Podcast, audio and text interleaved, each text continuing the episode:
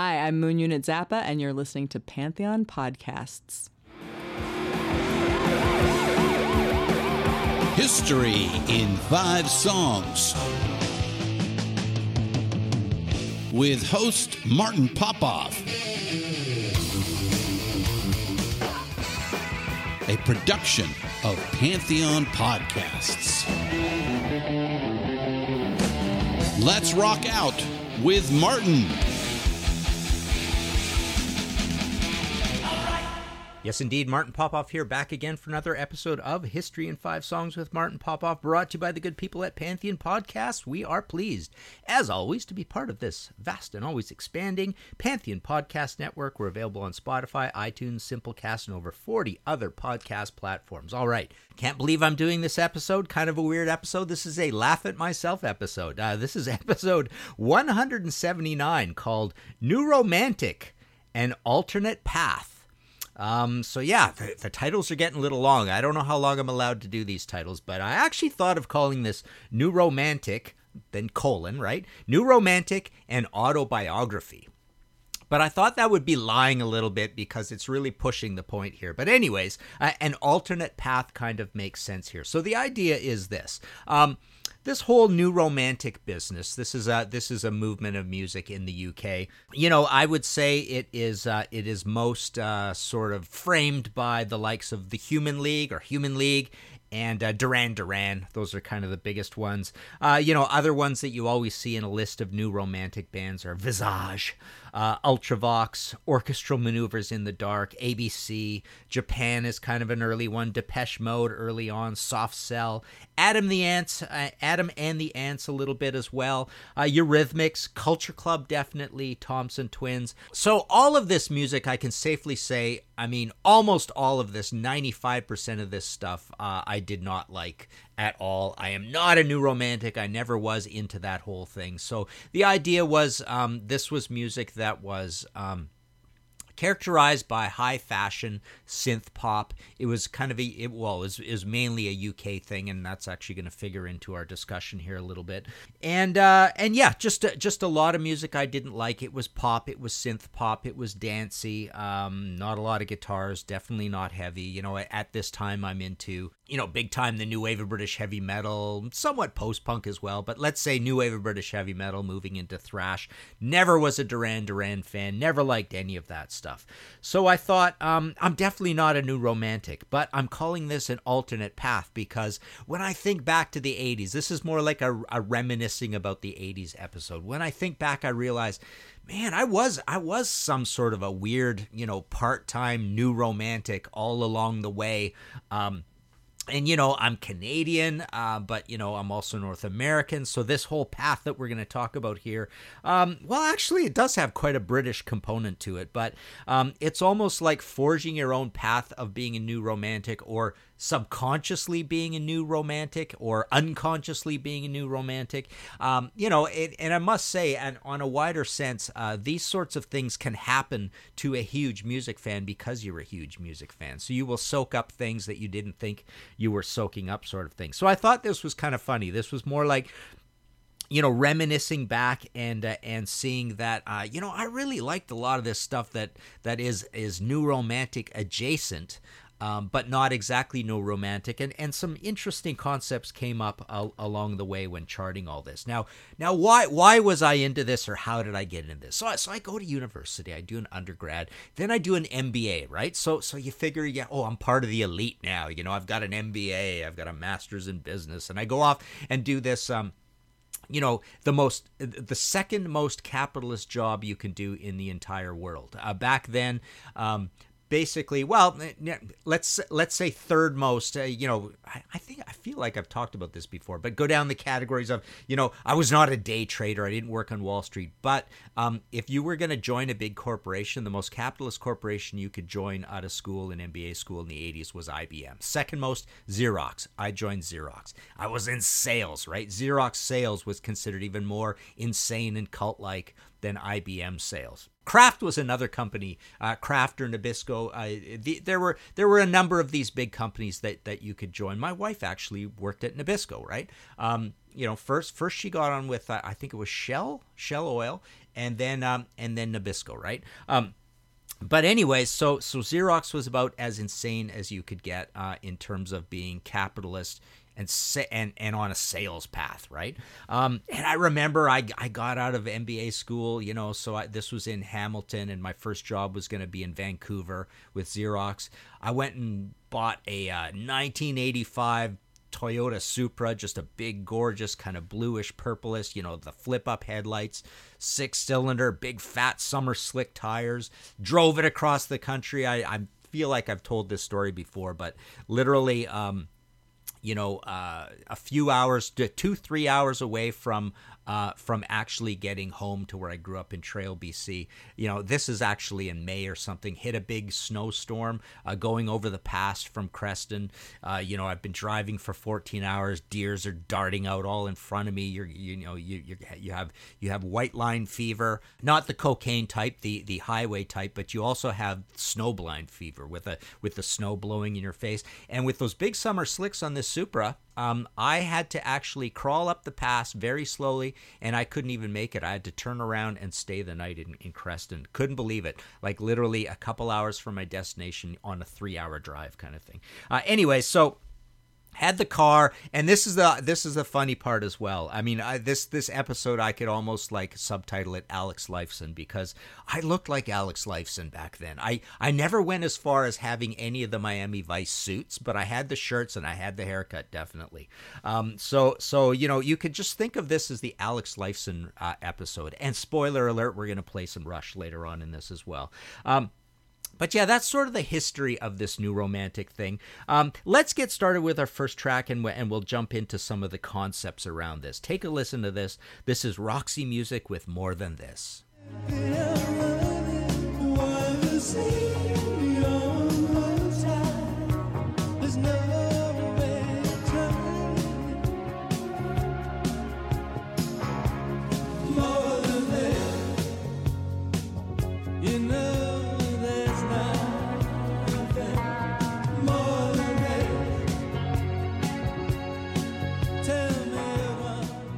Okay, so I would say this was the big, uh, the first big classic rock new romantic album. So Roxy Music, obviously, I, I love all their earlier stuff better than this, but then you get to the Avalon album. This was their big hit breakthrough album, and this is when, uh, you know, Bryan Ferry with the suits and the smoky love songs, you know, became the huge big new romantic. Um, so this first category is is uh, sashaying uh, from the 70s into the 80s, and um, you know, I got to thinking. So he comes from the glam scene.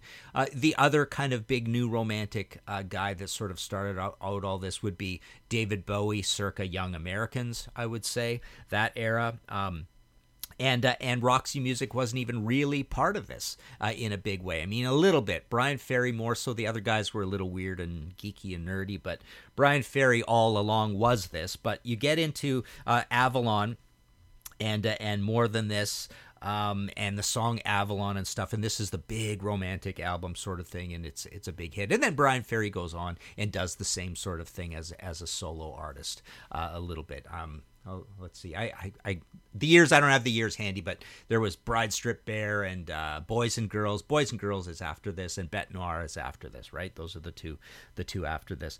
Um, you know, and and also to uh, to put a '70s bent on it with this first category, um, there's the idea of Steely Dan. So Steely Dan were also sort of the upscale uh, you know, the upscale swanky. I was actually going to try put swanky into the title here, swanky 80s or something like that.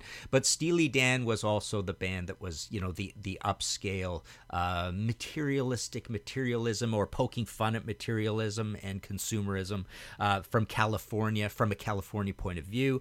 Um, so yeah, if if you if you fancied yourself a Steely Dan fan, and I did a little bit as well. So, you know, basically my uh, my new romantic tendencies uh, were were pretty strong uh, on a on a co basis with the likes of this Roxy Music Avalon album and the likes of Steely Dan Gaucho, right?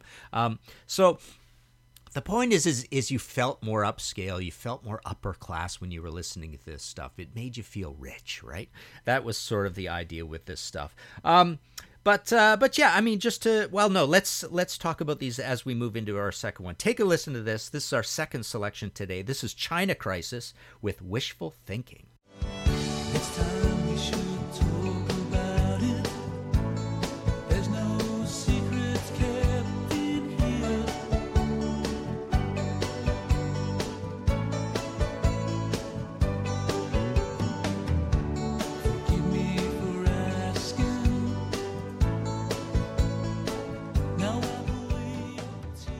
All right, so this is this is another one of these where I kind of always forget that I was into this band. Uh, this was a duo from Liverpool, and um, as the wiki says, I mean they shared uh, an affection for Steely Dan, David Bowie, Brian Eno, Talking Heads. I wouldn't put Brian Eno and Talking Heads into this particularly, but yeah, Gary Daly and uh, and Eddie Lundon.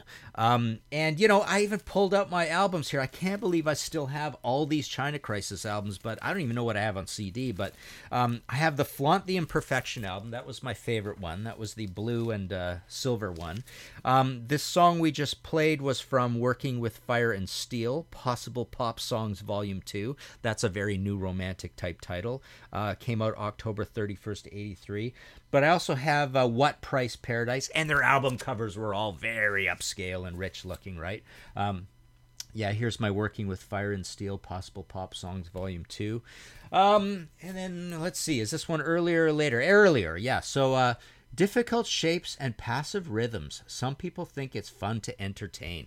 There's kind of a Gang of Four type title for you. And I wanted to mention Gang of Four because Gang of Four actually became a bit of a new romantic band when they had the gal in the band. I, I can't remember her name, but I love all that stuff, all that later Gang of Four as well. So when they get a little more a little more rhythmic, a little more R and B, uh, less uh, thorny and post punk. I mean, my favorites are the are the first two, you know, entertainment and uh, hard or whatever. No, not hard. What's the other one called? Anyways, the first two, and then and then later on, still good stuff. Um, let's see, China Crisis, uh, Diary of a Hollow Horse is another one that I have here, 1989. So I, I've I've like five full length albums by these guys, and I I've kind of even forgot about them. But essentially, what they were were a later uh, kind of English version of uh, of Steely Dan in a way, um, but also uh, they definitely had some of the the standard new romantic thing as part of what they do. I also wanted to mention that the Damned also kind of went in this direction. Um, you know, we we can talk about your Phantasmagoria and anything era of the Damned as uh, as goth, but you could also talk about it as new romantic goth because they were definitely you know high fashion, dressed up in the in the frilly you know the the black coats with the uh, the frilly sleeves and and the hair was really done up really nice and stuff. So. Um, and I also looked and saw that um, there's actually uh, when I you know I looked up one big long list of uh, of new romantic bands, and as you start getting further down the list, you start seeing all the goth bands show up. So goth was kind of part of this thing uh, as well. Anything that dressed up. I mean, it, it's funny. I I also uh, noticed that whole. Um, you know there, there's uh there's the uh remember well, i don't know what you would call them but those those kind of like fancy 17th century 18th century whatever english uh you know fancy upper class wear um you know you you actually uh, saw that with uh eric crap Crapton. Uh, there's a, there's a Freudian slip for you, Eric Clapton uh, in the Cream, but also um, very distinctly you saw them with the Kinks, but also on Deep Purple Mark One, and you know that even that wear went through the new romantic era, and it even showed up in the hair metal era. I, I can think of like Britny Fox and some of those bands. So so there was you know anytime you see, saw anybody get really into fashion and be upscale, it, it kind of has a has a new romantic uh, bent to it. So uh, there you go. That's our number two. Uh, this episode of History in Five Songs with Martin Popoff is sponsored by BetterHelp. Without a healthy mind, being truly happy and at peace is hard. The good news is therapy works.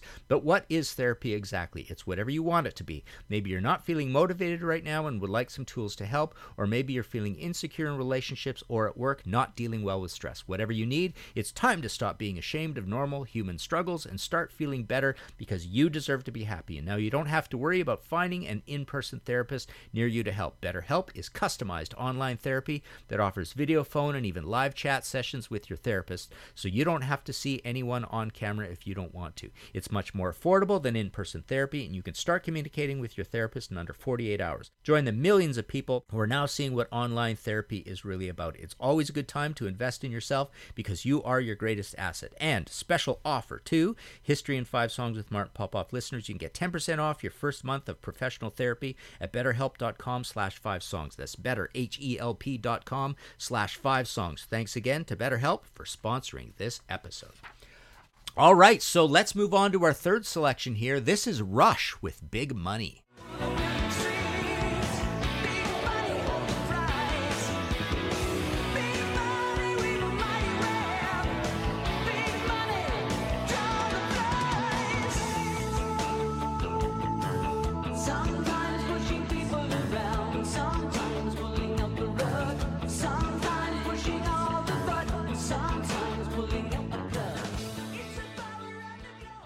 Okay, well, we talked about Alex Lifeson earlier, and uh, and basically, you know, I, I have this uh, affinity for Alex Lifeson as well because he was born in Fernie, BC, and I was born in Trail, BC, which are are two kind of mining towns, uh, you know, smelter mining, whatever, uh, very close to each other in BC. You know, the the the ethnic family and upbringing sort of thing. Um, but uh, but it's funny, yeah. I again, you know, uh, I, I wanted to play Rush because uh, they famously, notoriously went through their Miami Vice suits period, right? Uh, Alex being, you know, the, the the closest to this, but you know, Neil's hair, Geddy's hair, uh, but definitely Alex. He he seemed made for this. He looked like a Miami Vice kind of guy. Um, so. I wanted to play some Rush because during this Power Windows Hold Your Fire era, they definitely felt like they were channeling their inner new romantic. They were, you know, a lot of synthesizers and stuff like that. But the other funny thing about this is is um, you know big money uh, being this opening track on power windows and me being in university and mba school at that time and stuff the title big money there was this um, there was definitely this uh, this materialism you think of duran duran on the on the yachts or speedboats or whatever they are.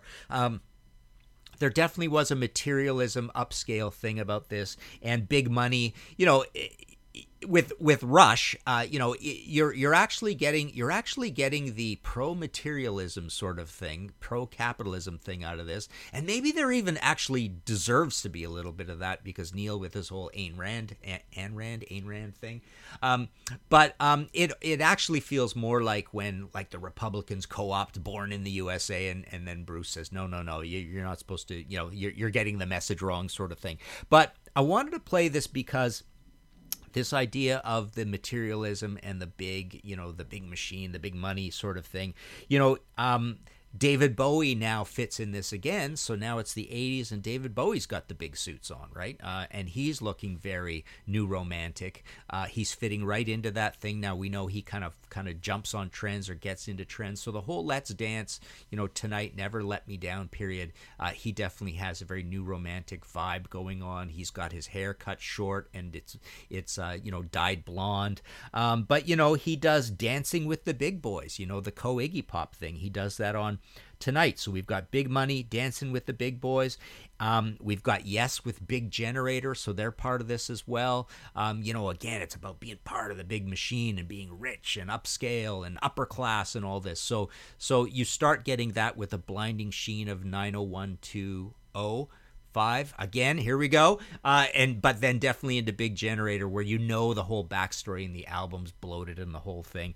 And then you've got peter gabriel with big time. So he's part of this as well. He's looking a, a little dressed up on the so album and uh, and you get a little bit of funk and stuff going in there as well. So he's being kind of part of that world. But yeah, you get you get big time, and and here we are again. This this whole thing about um, you know the '80s, the me generation they called it, right? I think as well.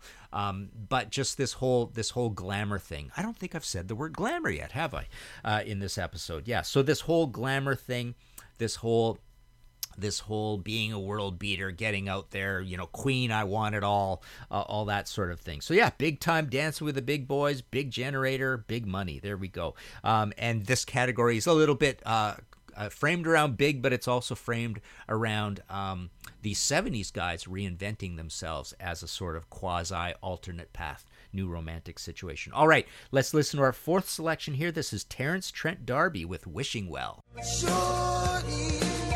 Your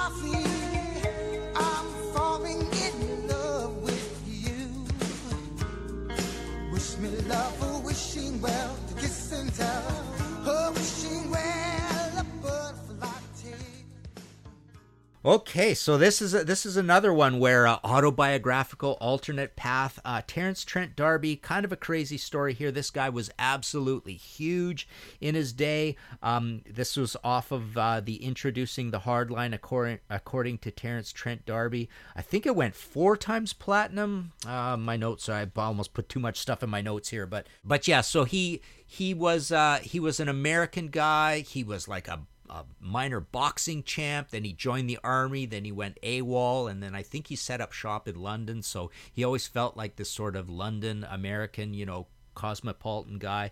Um, and essentially, this this album is like a masterpiece of this whole um, everything but the kitchen sink. Um, you know, funk R and B thing. He he he essentially was.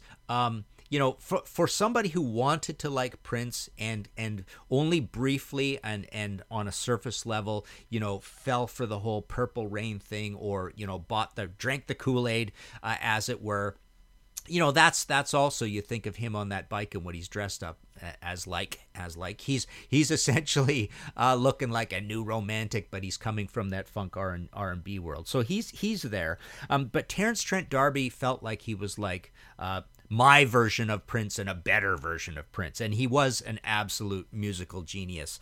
Um, and this album was super huge. And you know he was quoted he he apparently rubbed a lot of people the wrong way. And there was this one quote where he said you know my album is the most important album in rock since uh, the beatles sergeant pepper. And and you know that went out there and uh, and the backlash started. And then he did a second album that was called neither fish nor fowl. Um oh sorry neither fish nor flesh.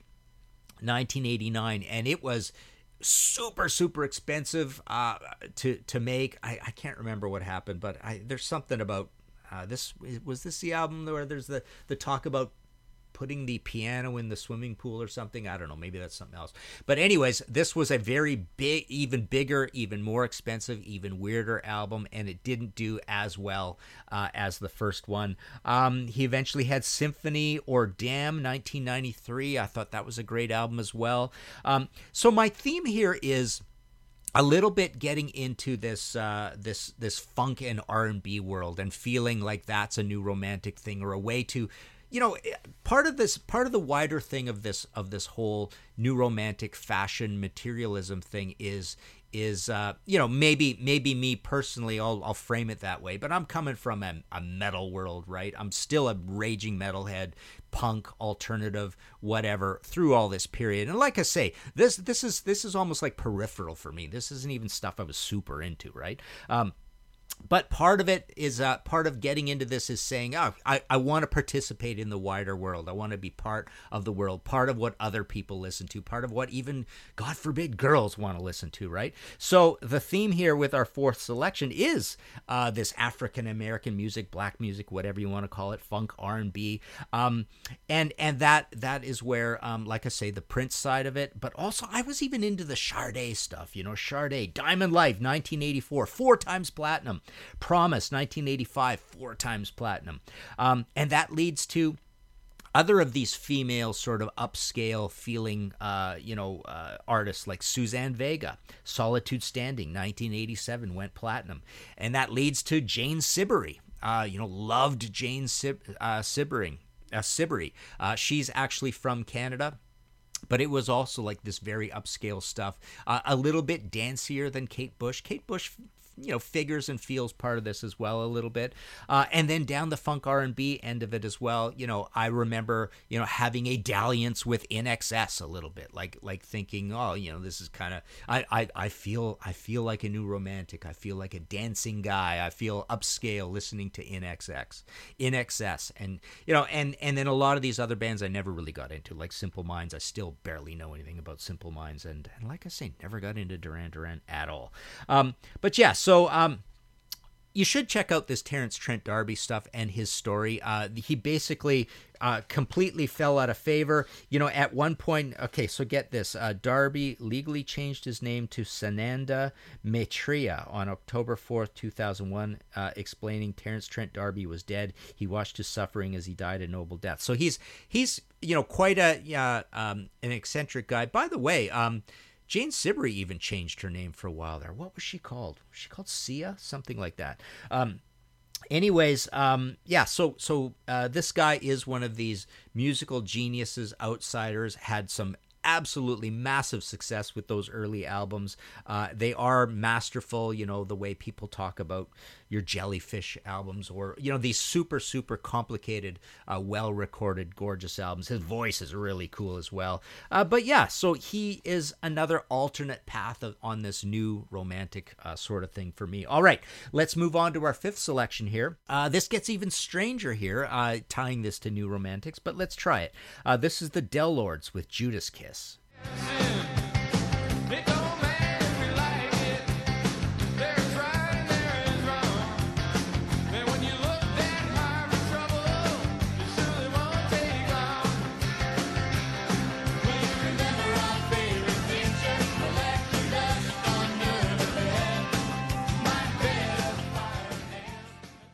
All right, so this is from Based on a True Story 1988, the Del Lords, a New York band led by Scott Kempner from the Dictators. Um, so, what I'm calling this here is upscale cowpunk. Uh, cowpunk is this whole idea of this. Um, you know tied in a little bit with new country but cowpunk was was more like country mixed with punk you could even you could put meat puppets in there you could put x in there but at the upscale end of it um, are these things like like the Del Lords? And this comes to me, uh, you know, honestly, um, from my my great love of Joe Ely all through the '70s and early '80s. I I still have all those albums. Love the early Joe Ely stuff. Um, so that's your roots rock, your folk, your country, your your your cowpunk, maybe your upscale cowpunk. And I think the biggest uh, progenitor of this upscale cowpunk thing, and this was the song I was going to play, uh, Chris Isaak, Wicked Game, right? From Heart Shaped World, 1989. Massive hit. This guy had a bunch of albums that did really well. But again, he fits in this whole thing, and it's the most upscale because this is this is that really twangy and smoky, almost like he's almost like the Bryan Ferry of of cowpunk. Um, and uh, and of course this is a super famous song because it was used in the uh, the Laura Dern Nick Cage movie Wild what is it? Wild at Heart? Yeah I guess that's what it's called Wild at Heart. Uh, and used in a lot of movies as well. Um, but but so he and he and he you know he's good looking guy this whole fashion sense. He looks like it looks like a, a model right? Um, so so he kind of feels like I so I got into this whole cowpunk and upscale country western roots rock thing there was a little bit of a bubble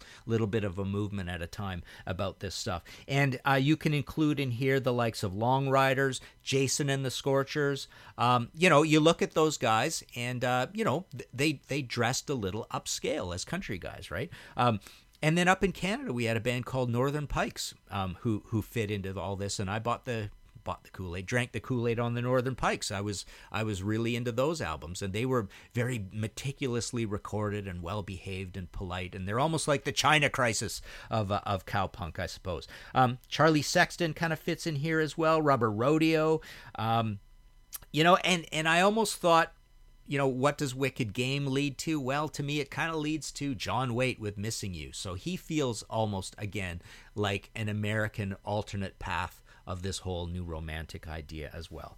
Um, so there you go. Um, those are my uh, th- that's my that's my strange autobiography, my flirtations with uh, new romantic, but done my way. You know the whole Frank. I was actually going to put my way into the title as well, but um, but I like this an alternate path. This is almost like the path that um, well, you know, specifically, it's the path that a metalhead who is into a lot of music and a lot of types of music, um, the the only way I was going to get into this stuff because yeah, I can I can firmly say that I'm I am not a new romantic fan, but look at all these different ways that one, uh, without knowing it, can amass quite a new romantic, uh, an alternate version of a uh, new romantic direction. All right. Um, that is our episode. If you like the show and want to support future episodes, please go to Ko-fi, rhymes with no fee.com, uh, slash Martin Popoff. Hit that red support button. Buy me a coffee or a pint.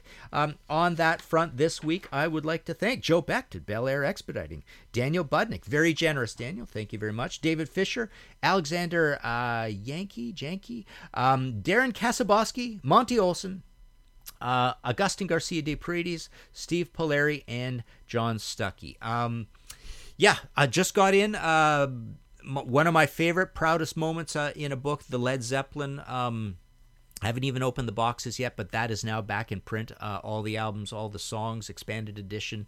Uh, so got those in. You can go to martinpopoff.com. Uh, there are the PayPal buttons there for that. Of course, still got some of the deal left, two boxes of that left. Um, and then I got the Damned and the Alice Coopers. And the other thing is uh, those little collector cards that I've been doing of those. Um, drawings I've been doing. I got the latest set of 27 in.